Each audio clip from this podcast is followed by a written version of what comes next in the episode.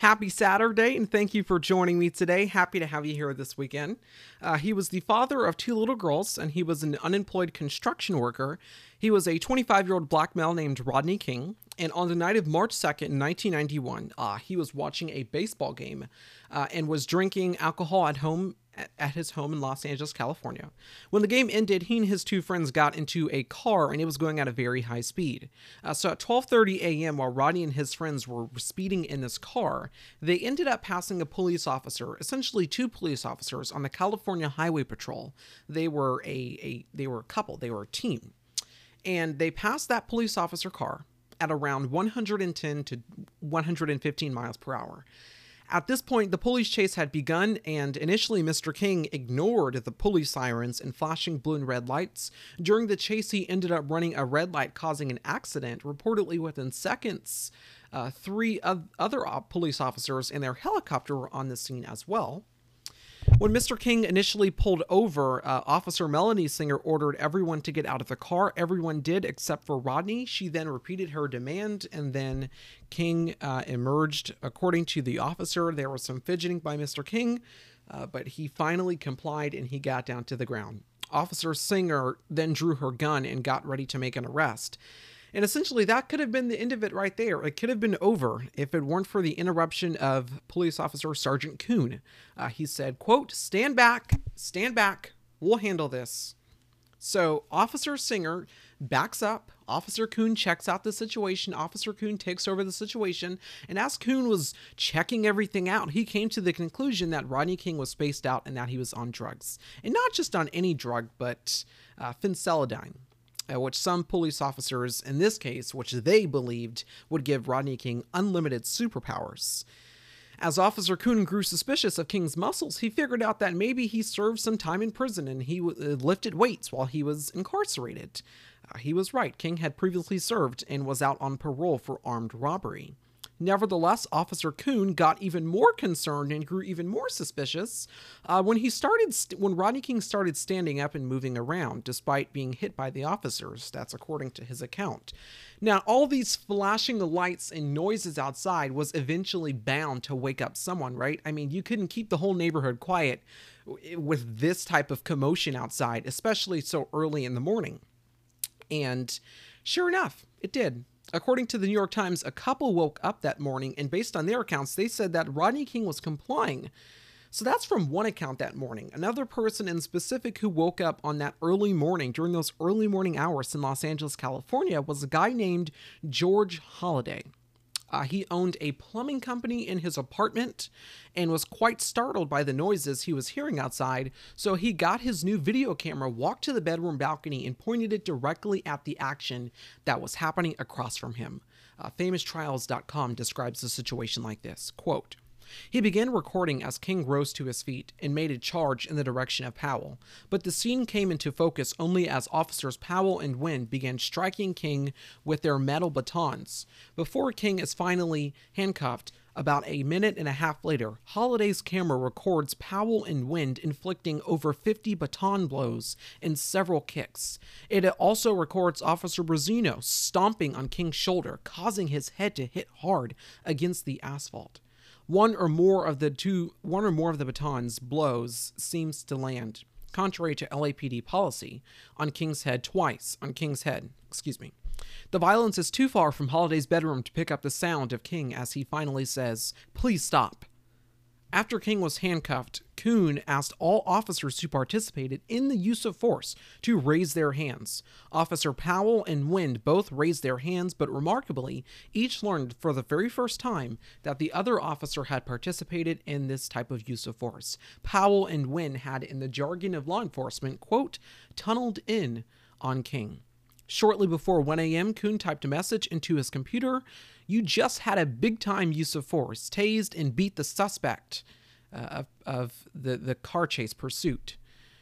Powell also reported the incident on his computer in a seemingly boastful way, typing, quote, I haven't beaten anyone this bad in a long time. End quote. King was then taken to an ambulance to Pacifica Hospital after the vicious beating of Rodney King was over, George Holliday, who filmed this, didn't just put his camera away for like memories of what happened that night. No, he was pretty convinced that he had captured something significant, maybe even historical that night of what had just happened to this person.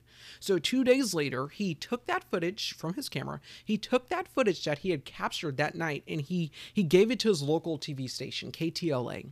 News producers at the station found the tape appalling and heinous and so they played it on the evening news that night. CNN later got a hold of that tape uh, the next day, and it soon it was just everywhere. After the tape became prevalent, it was almost impossible to not have seen it. Uh, Mr. Holliday, who taped the beating of Rodney King, later told the New York Times, quote, Before they started hitting him, he was pretty much cooperative. It was a weird feeling.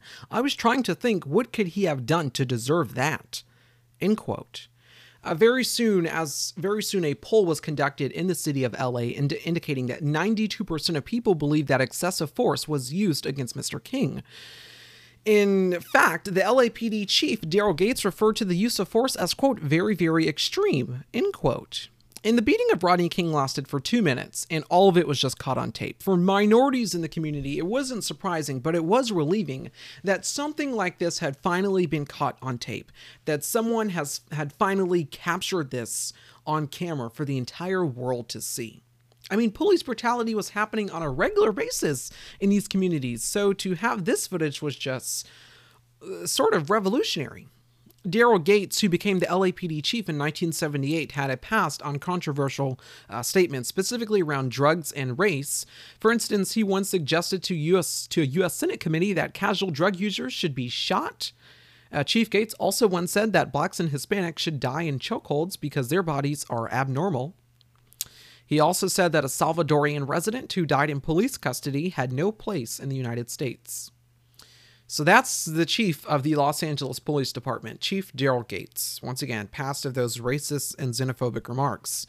When Rodney King was re- released from custody on the evening of March 7th, 1991, um, five days after being viciously beaten by those police officers. Doctors said they found, quote, nine skull fractures, a shattered eye socket and cheek bone, a broken leg, a concussion, injuries to both knees, and nerve damage that left his face partially paralyzed, end quote.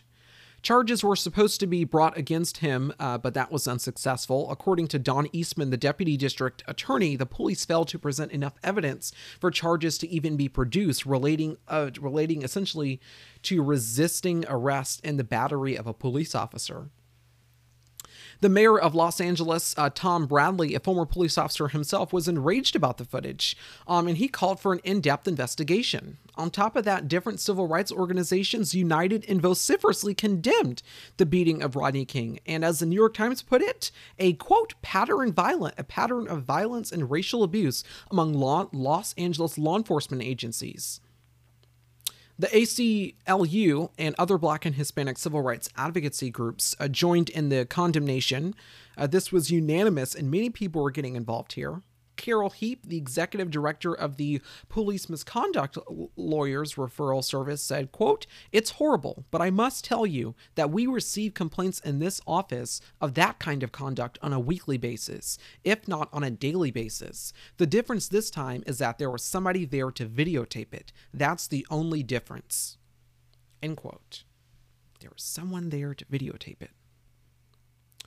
In one of uh, Miss Heap's recent cases, uh, there was a person named Joe Morgan, a member of the Baseball Hall of Fame. He was recently awarded more than a half million dollars after being arrested and physically assaulted by police officers who accused him of being a drug messenger. The New York Times also reported that the LAPD had been in a legal battle with the ACLU over violence and prejudice. The civil rights organization had accused them of shooting, killing, brutality, terrorism, house trashing, and other acts of lawlessness. End quote. The FBI soon began an investigation, um, essentially looking for any potential civil rights violations of Mr. Rodney King. According to the Assistant Attorney General at the time for Civil Rights in the Justice Department, uh, they in the FBI's investigation could possibly produce federal charges against those officers if warranted. On March 18th, uh, the New York Times published a special report based on their analysis of that video. They reported that the other officers were just standing by in the video, they were just standing around while Mr. King was being beaten. And also, according to that special analysis, they say that those officers just made no effort to help, no effort to stop. One witness shouted, quote, No, don't kill him. Those four officers were later put on trial and were just excoriated by the prosecution. The defense sought to justify and refute some of those claims, while another officer condemned his own colleague, saying it was totally unnecessary, despite the video showing no intervention. The fact that there was uh, a history of this type of deplorable behavior in the Los Angeles Police Department and it, it really hadn't been rooted out was just unsettling. But that video sort of changed everything. It changed the landscape for the fight in the road to legal justice. And just maybe, just maybe a conviction would probably be finally, finally be produced. Why? Because it's been caught on video this time, as Carol Heap said maybe a prediction would finally be produced in this context with that type of deplorable, egregious, diabolical conduct. Maybe a conviction would be produced this time. At least that's what many people thought, uh, but unfortunately, that was not the case. One question on everyone's mind is how did this jury see the same videotape that the world saw and reach the conclusion that no crime was being committed? The jurors were quickly taken from the courthouse, but those who have talked about the verdict clearly believe that Rodney King dictated and controlled the police use of force. And at some point, you have to look at that video and say, enough is enough. Stop. More questions. Did the prosecution lose or did the defense win? Would calling Rodney King to the stand have made the difference? Lead prosecutor Terry White says now that he never considered calling King to the stand. I think the case was probably lost uh, when you consider our victim, Rodney King, brought certain liabilities into this case. Uh, Rodney King was speeding. Rodney King didn't stop when the police asked him to stop, and Rodney King was somewhat uncooperative when he once he got out of the vehicle. In court, the tape was shown time and again, frame by frame, but the only testimony about the tape came from the police. I get the impression from listening to some of the jurors' comments today that they felt Rodney King got what he deserved. Since the Rodney King beating, the Los Angeles Police Department has made few changes in its use of force policy. And at least one defendant acquitted in this case believes that's a big mistake. I think the Rodney King could, incident could, uh, could very well happen tonight, tomorrow, a week, a month. That was reporting from NBC News back in 1991. Um, after the jury delivered their verdict, which acquitted the officers on all charges, people outside the courthouse shouted, Guilty, guilty, um, as the officers were escorted out of the courthouse. According to Rodney King's bodyguard, Tom Owens, uh, King sat, quote, absolutely motionless as he watched in pure disbelief the televised verdicts being read. Visibly angry Mayor Tom Bradley publicly declared, quote, Today the jury told the world that what we saw with our own eyes was not a crime. End quote. Within two hours of the jury acquitting the four officers who savagely beat Rodney King, um, LA was up in flames. Now there were some peaceful protests, uh, especially in churches. We uh, there was actually footage of that if you search it online. Uh, but essentially, what garnered and gained and kept national attention uh, were the riots in Los Angeles. Looting transpired, people were shot, beaten, lawlessness engulfed the city for days. And as FamousTrials.com put it, quote, all hell broke loose, end quote.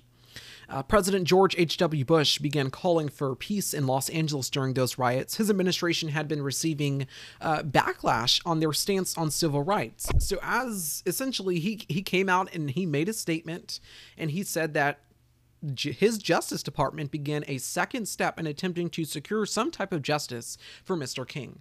What President Bush did was order the Attorney General of the United States at the time, Bill Barr, to investigate King's beating and see if federal charges could be brought against the four officers who beat him. Uh, the new trial began on February 25th, 1993, and the four officers emerged once again for court. The Department of Justice convened a meritorious, just incredible team of federal prosecutors, uh, one of them being from the U- U.S. Attorney's Office in L.A. Uh, this time, the jury was more racially diverse, unlike the other jury, which was mostly white, and also Rodney King testified himself. And that actually worried the defense a quite bit because they perceived him as polite, cordial, and thoughtful, uh, which for them spelled credibility. Two months later, on April 10th, uh, the jury verdict was reached. They had been leaning towards an acquittal for all four of the officers, but three jurors uh, felt that a conviction should be produced, and so they made their case. According to FamousTrials.com, at the time, debates in the jury room became highly emotional. One juror called another juror, quote, an a hole. Of course, that was not what said. I'm just. Uh... and also, an- another juror ran out of the room crying once they had all finally reached a verdict. Everyone high fived, and the judge was informed. After that, he postponed, he reportedly postponed the announcement until the next morning at 7 a.m. for the fear of rioting and to essentially limit uh, any damage. The next morning, the verdict was read, and two of the four officers were found guilty justice had been served, and those two officers were later sentenced. Uh, Mr. King was later rendered a $3 million settlement from the city of Los Angeles. He also later said that he forgave those officers who beat him that night.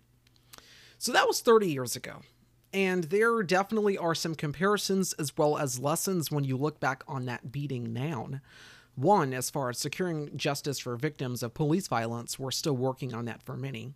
And certainly for one, uh, the beatings haven't stopped. Uh, this here is uh, Devin Carter, 17 year old Devin Carter.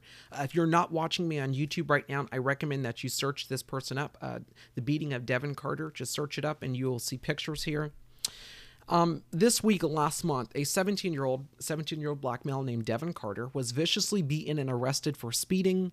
Uh, the attorney representing Mr. Carter is the same person who represented Rodney King 30 years ago and the family has just filed a federal civil rights lawsuit. I'm not sure if you read this, uh, but here it is. Uh, so, this is what essentially is in this lawsuit against the officers who viciously beat uh, Mr. Uh, who viciously beat Mr. Carter here. All right. Lawsuit begins, quote, the incident took place on December 30th, 2020. The time of the incident was approximately 8:30 p.m. The location of the incident was at or near the intersection of Davis and 8 Mile Road in Stockton, California. The incident arose when Stockton police officers began to follow Devin Carter, who was initially unaware that he was being followed. Due to the dimly lit area, his fear of coming in contact with police, Devin endeavored to reach his father's home nearby. Officers pursued Devin Carter down Davis Road in an attempt to uh, make a traffic stop for speeding, officers attempted to employ in, pers- to per- in pursuit uh, intervention technique, which caused an uninvolved motorist to yield and swerve out of the direction of the police vehicle. However, the police vehicle collided with the uninvolved motorist vehicle. Devin Carter was uh, unaware that a collision occurred, and once Devin Carter came to a complete stop northbound on Davis Road, just north of another road, a police vehicle appeared from a distance and collided with Devin Carter's vehicle vehicle. As officers approach Devin Carter's vehicle, officers' body cam video footage shows that Devin Carter waited for the police to initiate contact because he placed his hands above the steering wheel as multiple police officers made commands to him. An officer whose identity is unknown opened Devin Carter's driver's side door and, without giving him an opportunity to timely respond to his requests, forcibly pulled Devin out of his car and slammed him to the ground without warning or justification. As Devin Carter laid on the ground in a fetal position, one officer viciously struck Devin Carter in the face with his knee. Officers' body camera footage shows that multiple police officers began to repeatedly punch, uh, knee, and kick Devin Carter in his face, neck, and, and back as he laid in a fetal position, screaming in agony. Additionally, officers' body camera footage shows that multiple officers yelled at Devin Carter to stop resisting as each other continuously, as each officer, excuse me, continuously kicked and punched Devin Carter, who responded that I am not resisting. Devin Carter did not pose any threat of harm to the officers while he was restrained on the ground. Therefore, the officers were without just cause in using excessive force to detain him when he showed no signs of resistance. End quote. So once again, this is from this lawsuit here, uh, and it also it also essentially just goes out here what the, some of the officers are saying. It says, "quote Another officer can be heard on video calling Devin Carter a blink, uh, which is the B word here."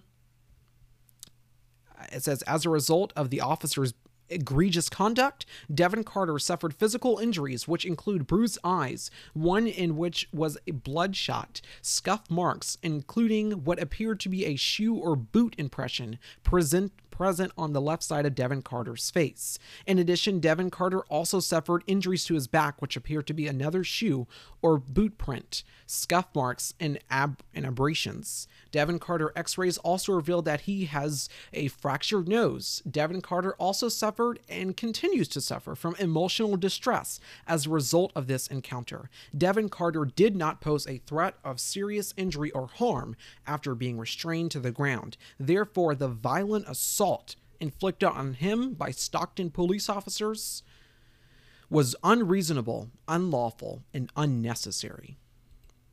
End quote. So that is that lawsuit there. Uh, the attorney who represented Rodney King has filed this federal civil rights lawsuit against those four officers, against the officers who participated in what he describes as egregious, deplorable conduct. Officer John Burris, excuse me, Attorney John Burris, who's representing Devin, Devin Carter, uh, said, "quote These cops acted, these vicious cops acted like a pack of wolves, and Devin was their evening meal. I have not seen a police officer beating this outrageous since my former client Rodney King was beaten by LAPD officers back in March of 1991." End quote.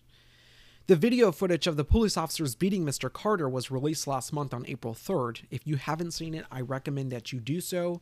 Just go on YouTube and type in the Devin Carter beating, and that body cam footage will appear. In the video, there's cursing by the officers, as I just mentioned there. Uh, their department later came out in a statement saying, quote, the investigation determined two of the office two of the involved officers were well outside the scope of both our policy and training. Our department has policies that state we should make attempts to avoid striking an arrestee around the head and neck when possible. Given this set of circumstances, I cannot and will not condone any excessive force. Additionally, any use of profanity is considered unwarranted and not professional. End quote. The family of Mr. Carter and activists have spoken out about this in recent months. Carter's family is calling for criminal charges against the officers involved here and calling this, and his family is also calling this, quote, a nightmare, end quote. So this is an ongoing situation. I'm not sure why this hasn't really gained any national attention or a lot of national attention, um, but we will keep an eye on this story. On May 25th, as you know, George uh, Perry Floyd was arrested for a counterfeit $20 bill. Officer Derek Chauvin put then put his knee on his on Mr. Floyd's neck for 9 minutes and 29 27 seconds, excuse me. He shortly died, and Chauvin kept his knee on Floyd's neck even after there was no pulse. Last month, on April 20th, uh, as we'd all been holding our breaths and anxiously waiting for the verdict, it was read guilty on all counts when the verdict was read, you heard uh, joy, people crying and hugging in the streets, as well as other places in their homes too. Also, feelings of great shock. There was also some consternation among others uh, for the verdict. Uh, but after the verdict, former Minneapolis police officer Derek Chauvin was denied bail and he was reprimanded, reprimanded into custody. President Joe Biden and Vice President Kamala Harris addressed the nation upon the news of the verdict. Vice President Kamala Harris uh, uh, called this verdict, quote, a measure of justice, and that both of them, both the president and the vice president there, they called this a step in the right direction. They also called for the, the passing of the George Floyd Justice in Policing Act. We now know that there are bipartisan uh, conversations on that right now. Uh, last month, before a joint session of Congress, President Biden did make that plea again. He called for this to be passed by May 25th, which is the anniversary of George Floyd's death. Of course, in other cases related to this, we are watching the Daunte Wright case. Last month, during the Chauvin trial, Mr. Wright was pulled over by, by police officers in Brooklyn, Minnesota. At first, he was compliant, and another officer got their handcuffs on him. But then he, uh, but then this officer, a 26-year-old veteran of the police department, uh, this person, Officer Kimberly Potter, uh, said taser, taser, taser, warning Mr. Wright that she was going to tase him, but she ended up pulling her gun. And based on the footage, she was shocked. She said, "Holy expletive! I shot him." Uh, since then, she and her former chief have said that essentially that was inadvertent. She did not mean to do it. But for many, that's hard to believe. Now, there was a similar situation that happened uh, like this in 2009 with Oscar Grant. Uh, he was a 22 year old unarmed black man, the father of a four year old daughter, and he was shot and killed on January 1st, 2009. The officer in in that situation essentially said that it was an accident as well, and he meant to pull his taser, not his gun.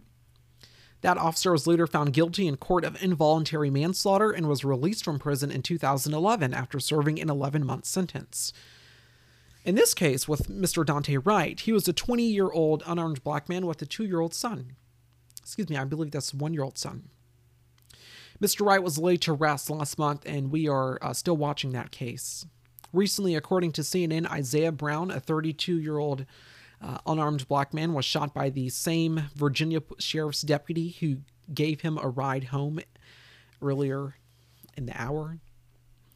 Uh, the Virginia State Police confirmed that to CNN. Mr. Brown is not dead, but was shot 10 times and is currently on a breathing machine at a hospital. And he is also said to be in very, very critical condition. Uh, Miss Jennifer Brown, Isaiah's mother, said, quote, My concern at this point is just for my son to hopefully come home alive. End quote. Reportedly, the officer mistook Isaiah's cordless uh, house phone for a gun. According to ABC News, his family is now seeking for the audio recording of the shooting to be released. In other in another case, Andrew Brown, a 42-year-old unarmed black man, a 42-year-old black man, uh, was shot and killed uh, last month after police went out to serve a search a search warrant uh, for drugs. Reportedly, Mr. Brown was shot in the back of the head ever since it has uh, been a constant legal fight to get the body cam footage released to the public. The initially the family was only shown 20 seconds of the body of the body cam footage, and now they may actually see more. Uh, we know that because yesterday a judge ruled uh, that the family may see the video again, and this time they get to see more of it. According to the 11 page ruling by this judge, next week on Tuesday, uh, the family in this case will be able to see 19 minutes of a two hour video. Of course, we are still watching that case as well as many others right now. Also, this week, uh, the United States Justice Department uh, essentially charged the three men in the case, uh, in the Ahmaud Arbery case, with federal hate crime charges and also attempted kidnapping.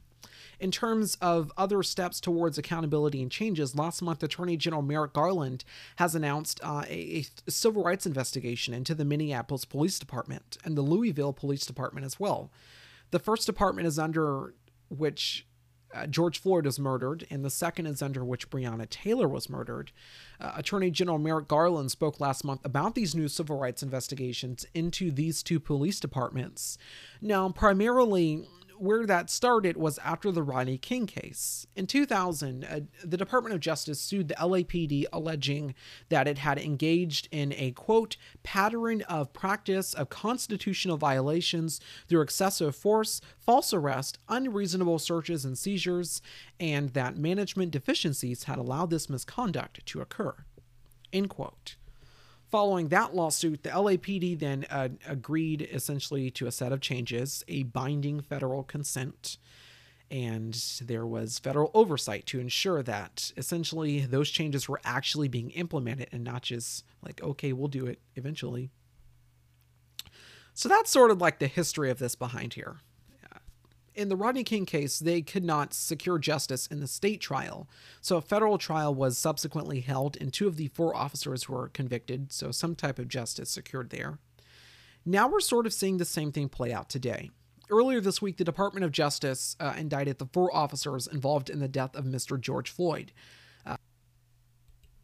In this indictment by DOJ, Derek Chauvin is also being charged uh, here with assaulting a young teenager by choking him and hitting him uh, multiple times with his flashlight earlier in his police career.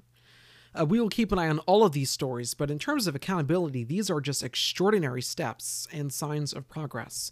Uh, but this fight for racial justice is a long way from over. We'll be right back.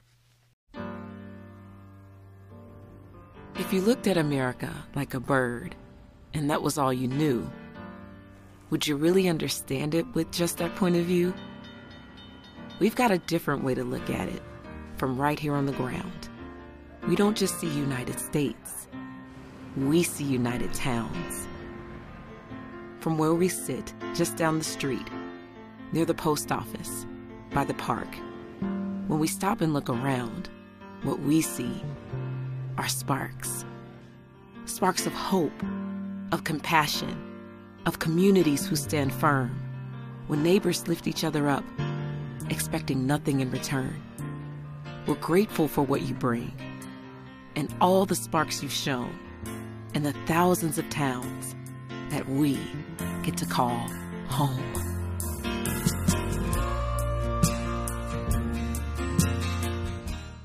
Welcome back. So, we have some breaking news here for you on the Jeremiah Patterson Show. According to NBC News and many other networks which are reporting this, is that there has been an explosion, reportedly an explosion, um, a, a bombing, what we are gathering here, a school bombing in Afghanistan.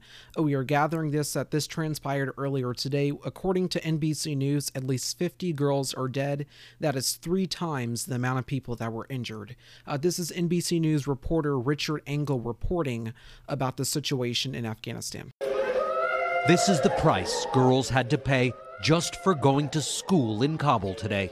Islamic militants in Afghanistan oppose education for girls, and now that American troops are leaving this country, the extremists are trying to stop it by killing girls who dare to learn. We headed for the blast site as darkness fell. Soldiers agreed to let us pass, but warned us not to stay long because it isn't secure. The Taliban and ISIS are trying to fill the void as Americans pull out. Neither claimed responsibility for the attack. When we arrived, candles for the victims had just been lit. He's telling me the bomb exploded right here, and there's a little crater in the ground. And then the bomb itself was thrown up against the school gate.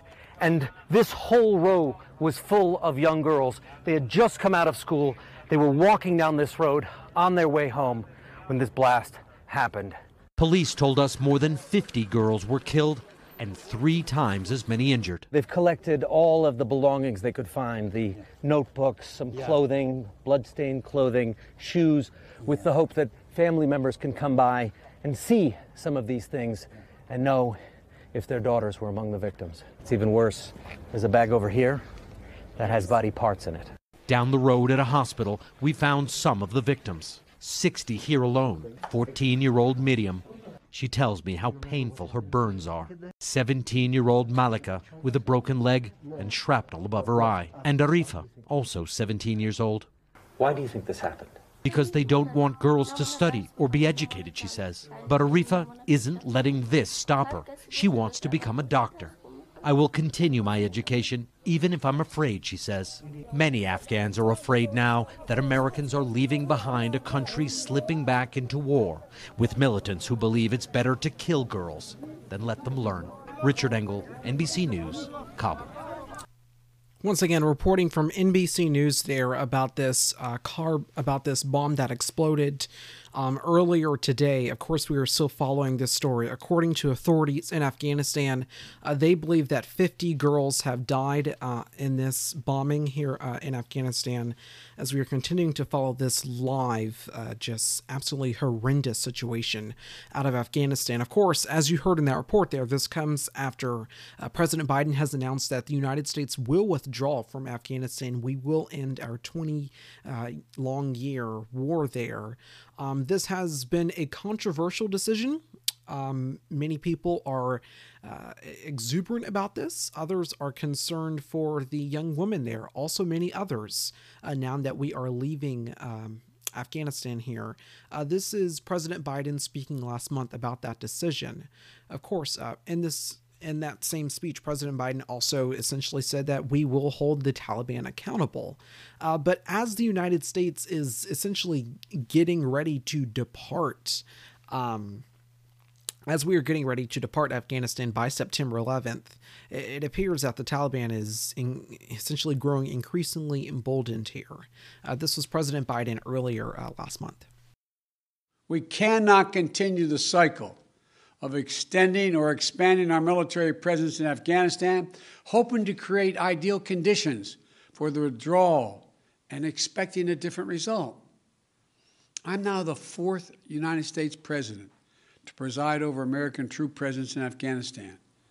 Two Republicans, two Democrats. I will not pass this responsibility onto a fifth. After consulting closely with our allies and partners, with our military leaders and intelligence personnel, with our diplomats and our development experts, with the Congress and the Vice President, as well as with Mr. Ghani and many others around the world, I've concluded that it's time to end America's longest war. It's time for American troops to come home. When I came to office, I inherited a diplomatic agreement duly negotiated between the government of the United States and the Taliban that all U.S. forces would be out of Afghanistan by May 1, 2021, just three months after my inauguration. That's what we inherited, that commitment. It's perhaps not what I would have negotiated myself, but it was an agreement made by the United States government, and that means something. So, in keeping with that agreement and with our national interest, the United States will begin our final withdrawal begin it on May 1 of this year. We'll not conduct a hasty rush to the exit. We'll do it, we'll do it responsibly, deliberately, and safely. And we will do it in full coordination with our allies and partners. Once again, President Joe Biden speaking last month about the United States' decision uh, to withdraw from the war in Afghanistan. Of course, this is a live story that we're still following, of course, after the bombing that just happened there today. Stay with us, much more ahead. As the COVID 19 vaccines become available, you might be asking yourself, should I get it? And if I do, will I be able to go about life without putting my family at risk? You've got questions, and that's normal. The fact is, the vaccines are safe and effective. They're going to save lives. To get the latest on the COVID 19 vaccines, visit getvaccineanswers.org because getting back to the moments we miss starts with getting informed. It's up to you. In the 1984 presidential election, you had Democratic presidential candidate Walter Mondale and you had a Republican presidential candidate Ronald Reagan. Uh, as things were heating up and the election was drawing closer, in August of that year, the Reagan campaign chose a religious issue uh, to speak on, and President Reagan was set to give a radio address on that issue. He was going to say, um, quote, My fellow Americans, I am pleased to tell you that today I signed legislation that will allow student religious groups, dot, dot, dot, end quote. So he essentially goes on from there. So that's what President Reagan was supposed to say, but as they were setting up to make the speech and to make sure that everything was in check, all the audio levels were good and everything, he began with the opening line, uh, but then President Reagan also went on to include a joke at the beginning of the speech. My fellow Americans, I'm pleased to tell you today that I've signed legislation that will outlaw Russia forever. We begin bombing in five minutes. that was President Reagan joking there on August 11th, 1984, while preparing for his speech there. Uh, while others may have thought it was funny, uh, Russia certainly did not uh, think that way. On October 18th, 1984, NBC News was finally able to piece together what had happened after that audio recording was essentially leaked. Had, was someone leaked that audio recording? They were finally able to piece together what exactly happened after that and the the actions that Russia had taken from there. It was the joke heard around the world, the one by President Reagan about bombing the Soviet Union, and it resulted in a Soviet red alert, and it became a campaign issue in this country. Now, Marvin Kalb has learned that the Soviets responded in their own fashion. The president was joking his way through an audio check on August 11th. That I've signed legislation that will outlaw Russia forever. We begin bombing in five minutes. By August 14th, the story became world news, a major item on Moscow television where the joke was not treated as a laughing matter. August 15th, a coded message left Soviet military headquarters in Vladivostok. It said, in part, We now embark on military action against the U.S. forces. The code was instantly broken by U.S. and Japanese intelligence. This is what then happened. A special command unit in Ussuriysk went on wartime alert. Key Japanese military units raised their readiness status. Soviet naval vessels in the North Pacific, baffled by the order, checked with Vladivostok. Confusion. U.S. intelligence urgently canvassed for signs of an imminent Soviet attack. Found none. Later, officials of the top secret National Security Agency briefed Congressman Michael Barnes. There was what they described as a wayward operator in the Soviet Far Eastern Command who sent out a message uh, alerting Soviet forces in that area that a state of war existed between the United States and the Soviet Union. Within 30 minutes, the mysterious Soviet alert was canceled. So, within 30 minutes, that alert indicating that a state of war existed between the United States and the Soviet Union, uh, that state of war alert was canceled. Uh, but that joke definitely did set off some alarms and became a big campaign matter during the 1984 presidential elections. It was a hot mic moment for the president when presidents talk about uh, nuclear weapons, even if they are joking about it in a very serious, uh, even if they are joking about it, uh, nuclear weapons is a very, very, very serious and sensitive topic when it comes to international security.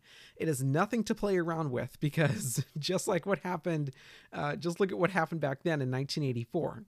Uh, since then, when talking about nuclear weapons with other nations, particularly those becoming more advanced, uh, denuclearization is a common subject. In 1985, uh, North Korea joined the non non excuse me the non prolifer my apologies the non proliferation regime a treaty that would essentially make them stop creating nukes. In the 90s, there were some suspicious activity uh, that essentially indicated that perhaps maybe North Korea didn't really adhere to that treaty. And ever since then, it has been an uphill battle when it comes to denuclearization in North Korea. Uh, right now, they have more nuclear weapons than ever. NBC News recently reported, quote, ever since North Korea began building nuclear weapons in the 1990s, the policy of the United States has been clear. Give up those bombs or face international isolation. After three decades of sanctions, threats of force, and diplomacy, including President Trump's uh, theatrical summits with North Korea leader Kim Jong-un, North Korea now has more nuclear weapons than ever, plus ballistic missiles that intelligence officials say could deliver a warhead to the United States. And because of the global pandemic, the Hermit Kingdom has shuttered its borders, halting imports of food and medicine in a way more punishing than international sanctions could ever be. End quote. Uh, well, now, uh, those talks and negotiations of denuclearization now fall into the hands of President Biden. And the administration is working on it. President Biden has called North Korea's nuclear pogr- program, excuse me, uh, intolerable, and the administration's stance on this is, quote, uh, not aimed at hostility, but achieving the complete denuclearization of the Korean Peninsula, end quote. The president of South Korea, Jae-in, is expected to meet with President Biden on May 21st, uh, with new with North Korea, excuse me, on the agenda, high on the agenda. Uh, presumably, denuclearization will be part of those talks. But we will watch how this story plays out. The last note is next. At a time when we're asked to sacrifice, we step up to do our part. On the home front, on the front lines, to lend a helping hand and hold each other up. We are resilient, vigilant, and we'll get through this because we're better together, even if we're a little farther apart. Welcome back. So, this episode, I began recording this episode on Saturday, um, but now it is Sunday. So, I just want to wish all of you, all of you mothers out there, happy Mother's Day. Thank you so much for all of you, all that you do, especially amid the coronavirus pandemic, navigating with with uh, virtual learning and all the other things that come with the pandemic, such as the mental health of your children and your grandchildren. I mean, there there's just so much out there right now. And, uh, amid the coronavirus pandemic that we are grappling with with all of these different adversities. But thank you so much that for all of for all of you thank you so much uh, for everything that all of you do. Happy mother's day to all the wonderful mothers out there. Uh, thank you so much again. Uh, so I want to make that announcement, but I also like to say um, we do have some more news stories coming up. Uh, the pattern of me posting here has sort of been inconsistent with publishing these episodes, but a lot of news story, a lot of episodes are going to be coming out soon. Uh, well, not like a lot, but uh, episodes containing some of the news stories that I haven't gotten to yet. Uh, the attack on our Democratic Republic. I do feel that uh, it is sort of being underestimated um, by some people, so I'm going to be covering that again Also, some other news stories uh, as well that are, uh, I feel, not getting enough attention. So, I'm going to be covering that as well. Uh, thank you again for listening to this episode of The Jeremiah Patterson Show. I really appreciate it. If you enjoyed this episode, if you've made it this far, uh, please make sure to uh, share this episode with your family and friends. Also, have a great day. Remember to stay positive and inspired and take care. Stay safe as well.